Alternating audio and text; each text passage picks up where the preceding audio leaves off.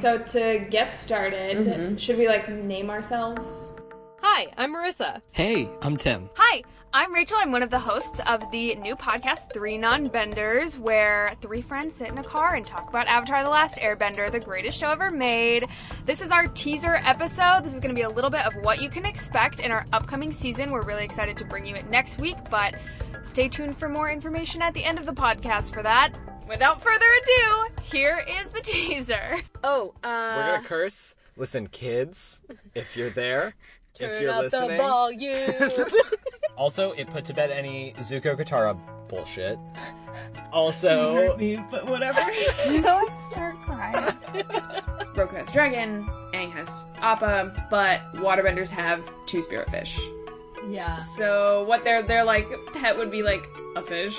like that's really gonna help you. it's a magic carp. oh my god. Once you master all four elements, it like turns into a Gyarados and then you're like, finally you're useful. But like, good for them. Yeah. I'm in it for the B story. yeah, yeah. That's what's much of Avatar I'm in it for the B story. How do we feel like Sokka and Katara, and then later the people we meet in the north, exhibit this kind of gendered society? All the dads are hot.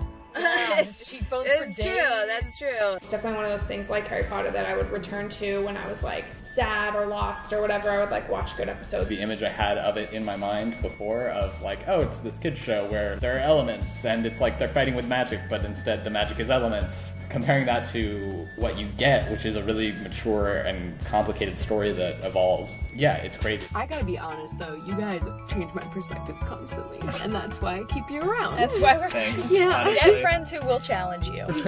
two duels. Two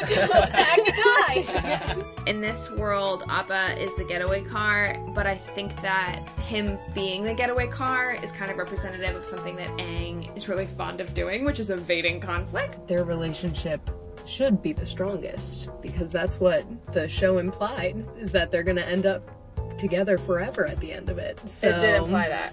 Can monks go to the spirit world? Monks go to the spirit world all the damn time. uh, Aang and Zuko.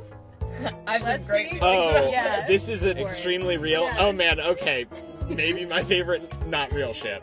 Like Yeah? Yeah, dude, the Blue Spirit's like the best episode. Oh, it is. I would believe that Momo would have that power because he's Makiatsa. This show called The Legend of Korra, which Oh. I have not seen, and uh, according to you, is like the best show ever made. It's like five Oh, times better all than right. Avatar. Duh, Oh, and according to you, is a piece of gutter trash. Listeners at Seriously. Listeners at home, none of that is true. and they're both so cool, and they're both so fucking lame.